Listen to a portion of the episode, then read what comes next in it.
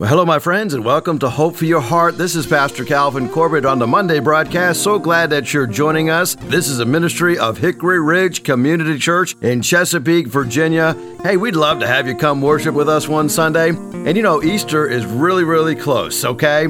And I want to let you know what's going to happen at Easter weekend at Hickory Ridge Community Church. Uh, we're going to do four weekend services on Easter weekend, okay? We're going to do a Saturday night at 5 o'clock, and that's going to be more of an acoustic worship and praise time. And then we're going to do three on Sunday morning, Easter Sunday, 7, 9, and 11. Now, the 7 a.m. on Easter Sunday is going to be drive in. Just drive into the back parking lot and we'll have a service ready for you and I'll have a great time. Now, we're not offering children's ministries for the 7 a.m. on Easter Sunday or the Saturday night service, uh, but we are for our 9 o'clock and 11 o'clock service on Easter Sunday. And so, if you have kids, why don't you bring them to the 9 o'clock service? And then, right after the 9 o'clock service, we're doing an Easter egg hunt for the kids. And so, it's going to be a whole lot of fun. So, why don't you join us on Easter Sunday? Man, we would love to see you as we celebrate the resurrection of Jesus Christ. Well, I am so excited about the message that we're going to look at today. And uh, for the next couple days, as a matter of fact, I'm talking about our identity in Christ. Our identity in Christ. So, we're going to be looking at one passage in particular, but we're going to be looking at several other passages that talk about our identity in Christ. So, John 1:12, John 1:12 says, Yet to all, and I've got that word all highlighted, to all who did receive him, to those who believe in his name. Now, this is talking about Jesus, obviously. If you receive him, if you believe in him, all who receive and believe him, he gave this right. And this is a great right a right to become children of God. Now, I want you to know if you battle issues with an identity crisis, I want you to find your identity in Christ. Nobody will do you as well as Christ can do for you, okay? And uh, so I was kidding around my daughter the other day, and uh, my conversation with her went like this. Ann talks to me and she says, Hey, Dad, uh, can you make me a sandwich? And I said, Abracadabra, you're a sandwich. And my daughter replied, Well, now I have an identity crisis, okay? And maybe that's how you feel. Uh, you're not sure who you are. Uh, somebody's called you something, uh, somebody's identified you as something, and now you're struggling to figure out who you are. Are you trying to find your place in this world? You're trying to figure out what am I supposed to do? Uh, what am I supposed to connect with? Uh, what has uh, what is the designer of my life? And maybe you feel like Alice in Wonderland, right? She said, "I knew who I was this morning, but I've changed a few times since then." And uh, maybe you're going through a midlife crisis. You know, uh, that's the time when you get about halfway through your life and look back and you say, well, what in the world have I done that has accomplished anything meaningful? Uh, what have I done to be a blessing to anybody else? You know, when you think about identity crisis, well, people in all stages of life can experience an identity crisis. Adolescents tend to be most prone. You know, a study was conducted in 2015 and it found that 37% of teenagers were struggling with an identity. 95% of teens reported that they had felt inferior at some point in their lives. Now, a psychiatrist would define identity crisis as a period of uncertainty and a condition in which a person's sense of identity becomes uncertain or insecure. Now, typically, this is due to a change in their expected aims or their role in society. So, an identity crisis is a developmental event that involves a person questioning their sense of self or their place in the world. Now, the concept originates in the work of development uh, psychologist Erik Erikson, who believed that the formation of identity was one of the most important conflicts that people face. Now, I remember many years ago, a Christian artist by the name of Michael W. Smith wrote a song, and it became quite popular back in the uh, early 90s, and it was called Place in the World. And I want to share just a few of those lyrics because maybe uh, you can identify with what he's writing. I think at one time or another, we can all identify to what Michael W. Smith is writing about in this song. He says, The wind is moving, but I am still. A life of pages waiting to be filled.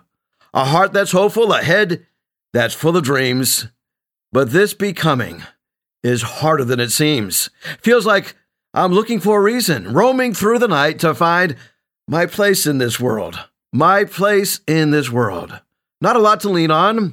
I need your light to help me find my place in this world, my place in this world. Well, I want you to know an identity crisis is something I think from time to time we all struggle with.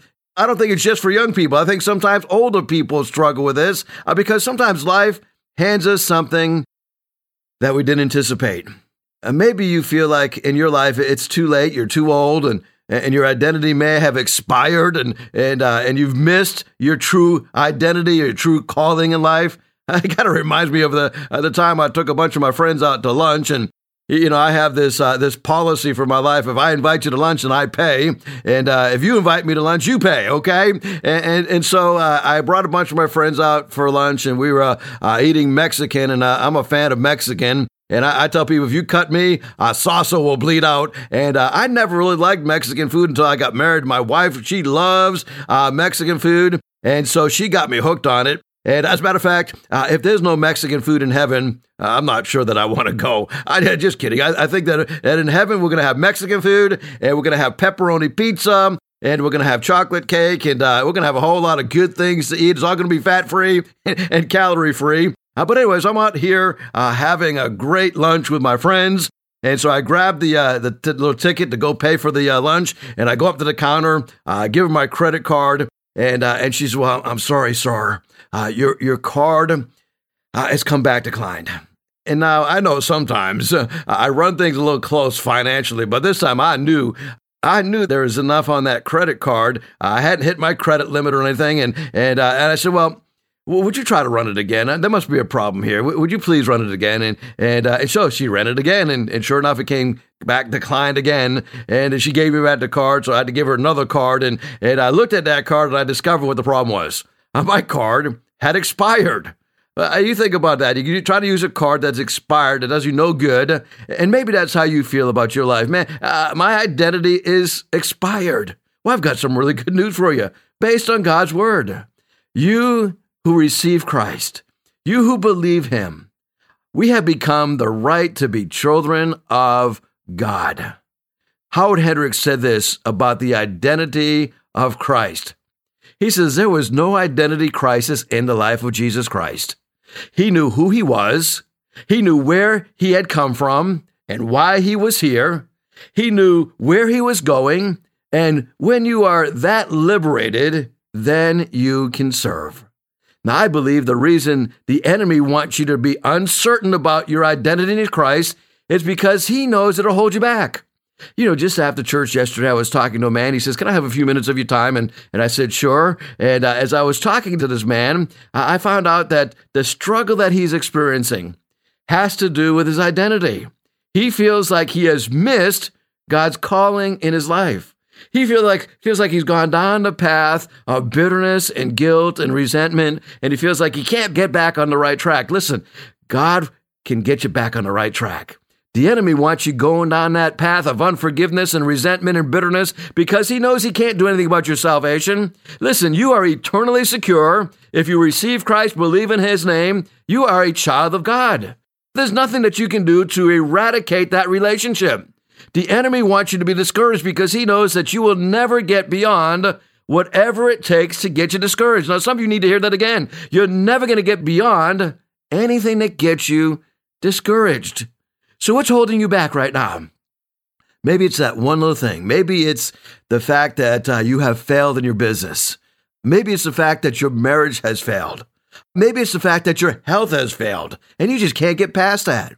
Maybe there's a broken relationship that you cannot repair no matter how hard you try to fix it. It doesn't seem to be getting any better. And you feel like you have become a dismal failure in your life. Well, I want you to know in Christ, you're a child of the King. And because you're a child of the king, you have all the rights as a child of the king. So today and tomorrow in the broadcast, I want to talk to you about what identity in Christ is, why does it matter, and how do I get it, okay? What is my identity in Christ? Why does it matter? And how do I get it? Okay, let's look at that first question. What is it? Okay, understanding that I belong to Christ it is all because of His mercy and because of His grace. I could not do anything to earn His favor. I could not do anything to work for my salvation. It was a gift that was given to me. Now, the reason this is so important is because if we feel like we had something to do with our salvation, we would always look at ourselves and say, Well, look what I accomplished. And then sometime we're going to get to that point in our life where we can't continue to accomplish what we did what, uh, when we thought we received salvation. That's why it's all on Christ. It's all in His mercy, all in His grace. He redeemed us. He saved us. He called us out. So it is understanding that my sense of value, my sense of worth is found exclusively and solely in Jesus Christ. Now, maybe you've never thought about that before because uh, maybe you kind of have done a, a hybrid, right? And uh, I drive a, a hybrid vehicle and uh, gets great fuel economy. And uh, a hybrid vehicle has a battery that charges and a battery that propels that vehicle, and it has a regular engine.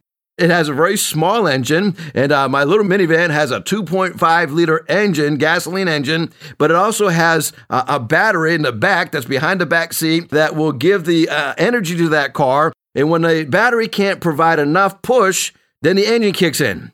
And so it goes back and forth between the engine and the battery. And as a result, it works together. And maybe that's how you felt like with your identity. He says, okay, uh, uh, Jesus is the engine, right? And I'm the battery, right? And, I got to do my part. No, no, it's all up to Him. Jesus paid it all. All to Him I owe. Sin has left a crimson stain. He washed it white as snow. Jesus did all that. You didn't have anything to do with that. You just received that free gift of salvation. So let's talk about why it matters. We talked about what it is it's receiving Him, believing in Him, and we're a child of God. Why does this matter? Okay. Because when we get to this point, we are number one, we're at home with Christ. Now, this is how Paul put it in, in Ephesians chapter 2. He says, You are no longer foreigners, no longer strangers, but you are fellow citizens. Isn't that cool? Fellow citizens with God's people and also members of his household. Now, I love the book of Ephesians. It's a powerful book. And uh, we've gone through the book of Ephesians on this broadcast, and maybe we'll do it again because it's such a wonderful book. But if you look at the book of Ephesians, you can divide it up into two parts, okay? The first part of the book of Ephesians, chapters 1, 2, and 3, there's six chapters in the book of Ephesians. Chapters 1, 2, and 3 are doctrinal. So this is a doctrinal statement. I'm no longer a foreigner. I'm no longer a stranger. I am teamed up with other believers who are fellow citizens with God's people, and I'm a member of his household. In other words, I'm at home with Christ. The second part of the book of Ephesians, chapters 4, 5, and 6, are very practical. It is how I put doctrine into place. And so, as you look at the second part of the book of Ephesians, it deals with things like how do I understand how to be a good husband? how to be a good dad, how to be good at my work. Those are things that are very practical and uh, the walk of the believer. Some would say the book of Ephesians uh, deals with wealth of the believer. That would be the first part. And then the walk or the warfare of the believer, second part of the book of Ephesians. So as we look at the book of Ephesians and understanding we're at home with Christ, Paul spent a lot of time with the Ephesians. He just loved the church of Ephesus, and uh, he spent more time there than he did in any other church. The only other church that came close to the amount of time that Paul spent at was the uh, church there at Corinth, because that was a problem church. But if we look at the Ephesian believers, uh, they were a great group of believers. Now, they had some struggles, and uh, John the Revelator talks about the struggles that they had in Revelation chapter 2, and it says of the church of Ephesus, there was a problem that they have, and it wasn't that they fell out of love or they, uh, they lost love it's that they left their first love. And so, as we look at being at home with Christ, as long as you're at home with Christ, you don't leave that love, you don't abandon that love.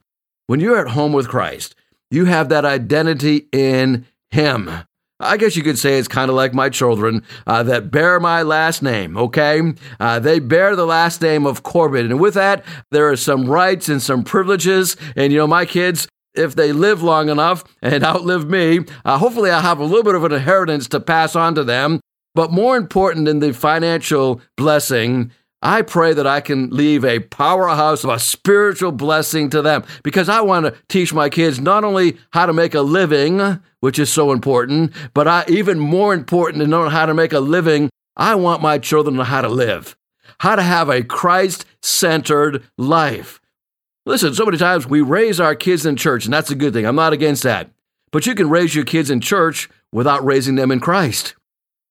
We want to raise them in Christ so they feel at home with Christ and they have a strong relationship with Him.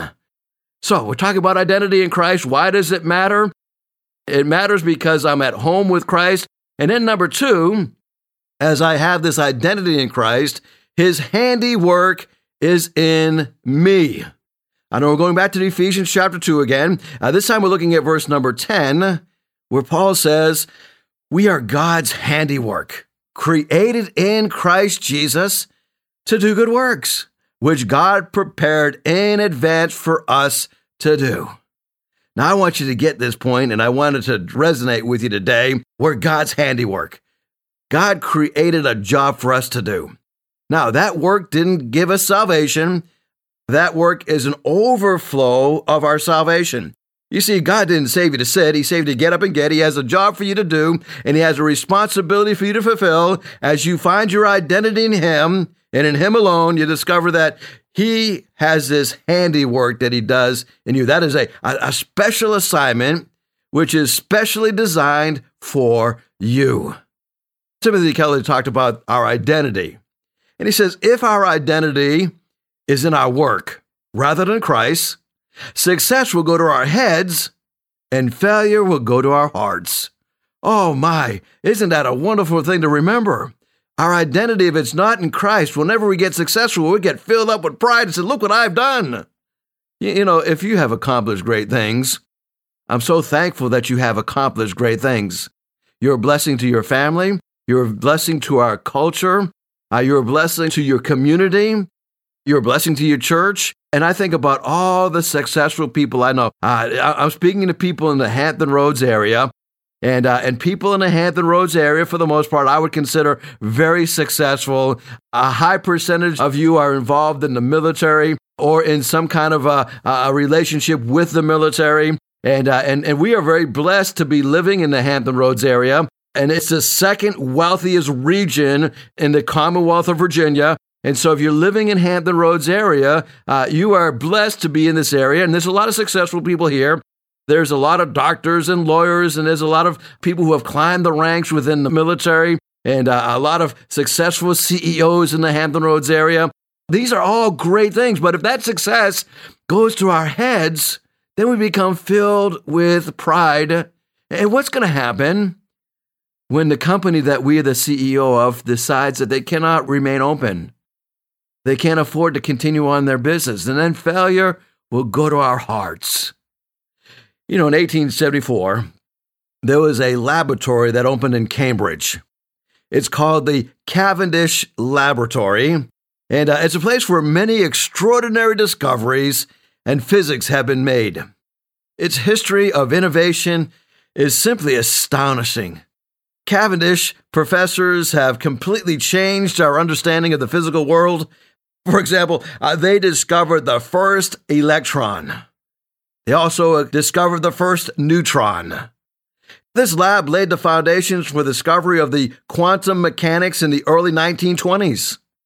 It was also instrumental in, in laying the groundwork that led to the determination of the double helix structure of the DNA molecule a guy by the name of Francis Crick and James Watson, uh, way back in the mid 50s, began to figure out this whole structure of the DNA. And now, as you think about all the wonderful things that happened uh, in this laboratory and continue to happen at this laboratory, above the doors of this laboratory, when uh, the latest building was built, are these words The words of the Lord are great, sought out of all them that have pleasure therein. That's Psalm 111, verse number 2. Now, when that laboratory was first built, these words were up there, and then they built a new building in the, in the mid 70s, and, and they were afraid that maybe they wouldn't have that verse up there anymore. But they decided to go ahead and put that up there. A guy by the name of A.B. Pippard uh, decided that he would put that before the policy committee, and he was pretty sure they would veto his suggestion. But to his surprise, they approved it. Now, as you think about that, the works of the Lord are great, and they're sought out by all of them that have pleasure therein. Listen, God has a work just for you. He has designed you in such a way that you have a job that only you can do with that that uh, that little bit of flair to it. You know, you think about people that are real good at stuff, right? And they had that extra little flair. And, uh, and and I love watching sports, right? And uh, and I I'm an era of the 1980s and 1990s. That's when I was really watching sports a lot, and I love to watch uh, Michael Jordan. Man, nobody could take a basketball and handle it the way he did. You know, I got thinking about that.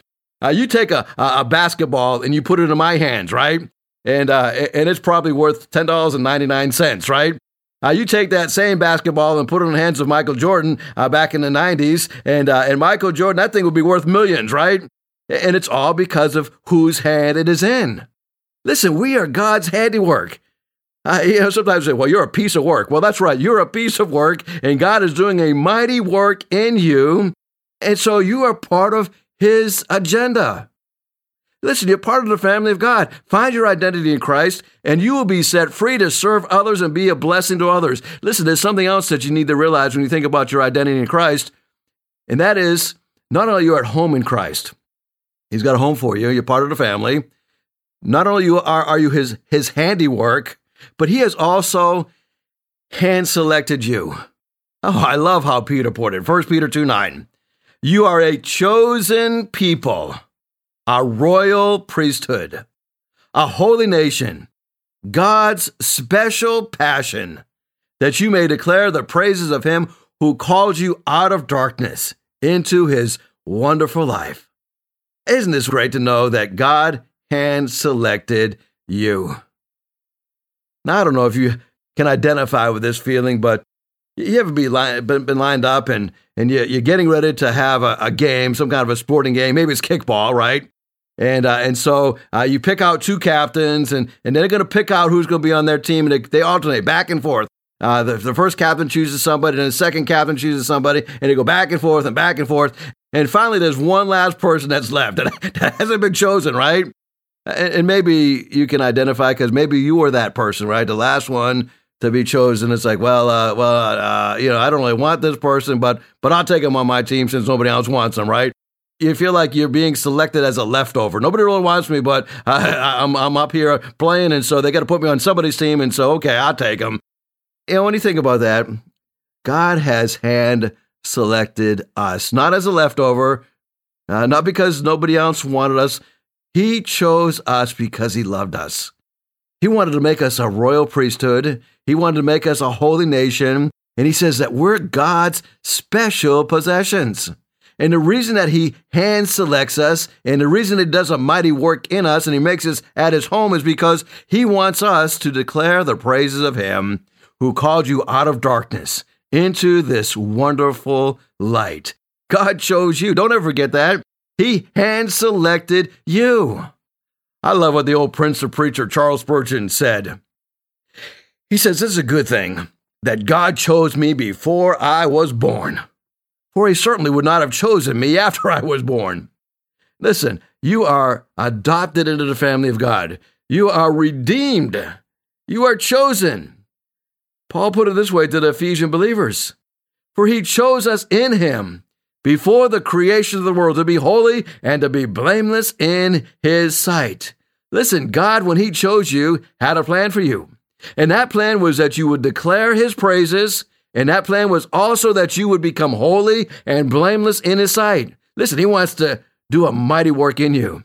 He wants you to be set free from uh, that enslavement to sin. He wants you to be set free from those hangups in your life, those hurts in your life. And listen, He can do it. Only He can do it. God created us in His image. In the image of God, He created us. He hand selected us. So I'm going to ask you to join me tomorrow as we look at three more points under the fact that we are in Christ, our identity is in Him. Now I want to remind you Easter Sunday is coming. So why don't you come and join us for Easter Sunday, Saturday night service at 5 o'clock, Sunday morning, Easter Sunday, 7, 9, or 11 the 9 and the 11 o'clock services, we have our children's ministries. We have the Easter egg hunt in between the 9 and 11 uh, service at 1015. We would love to have you come and worship with us on Easter Sunday.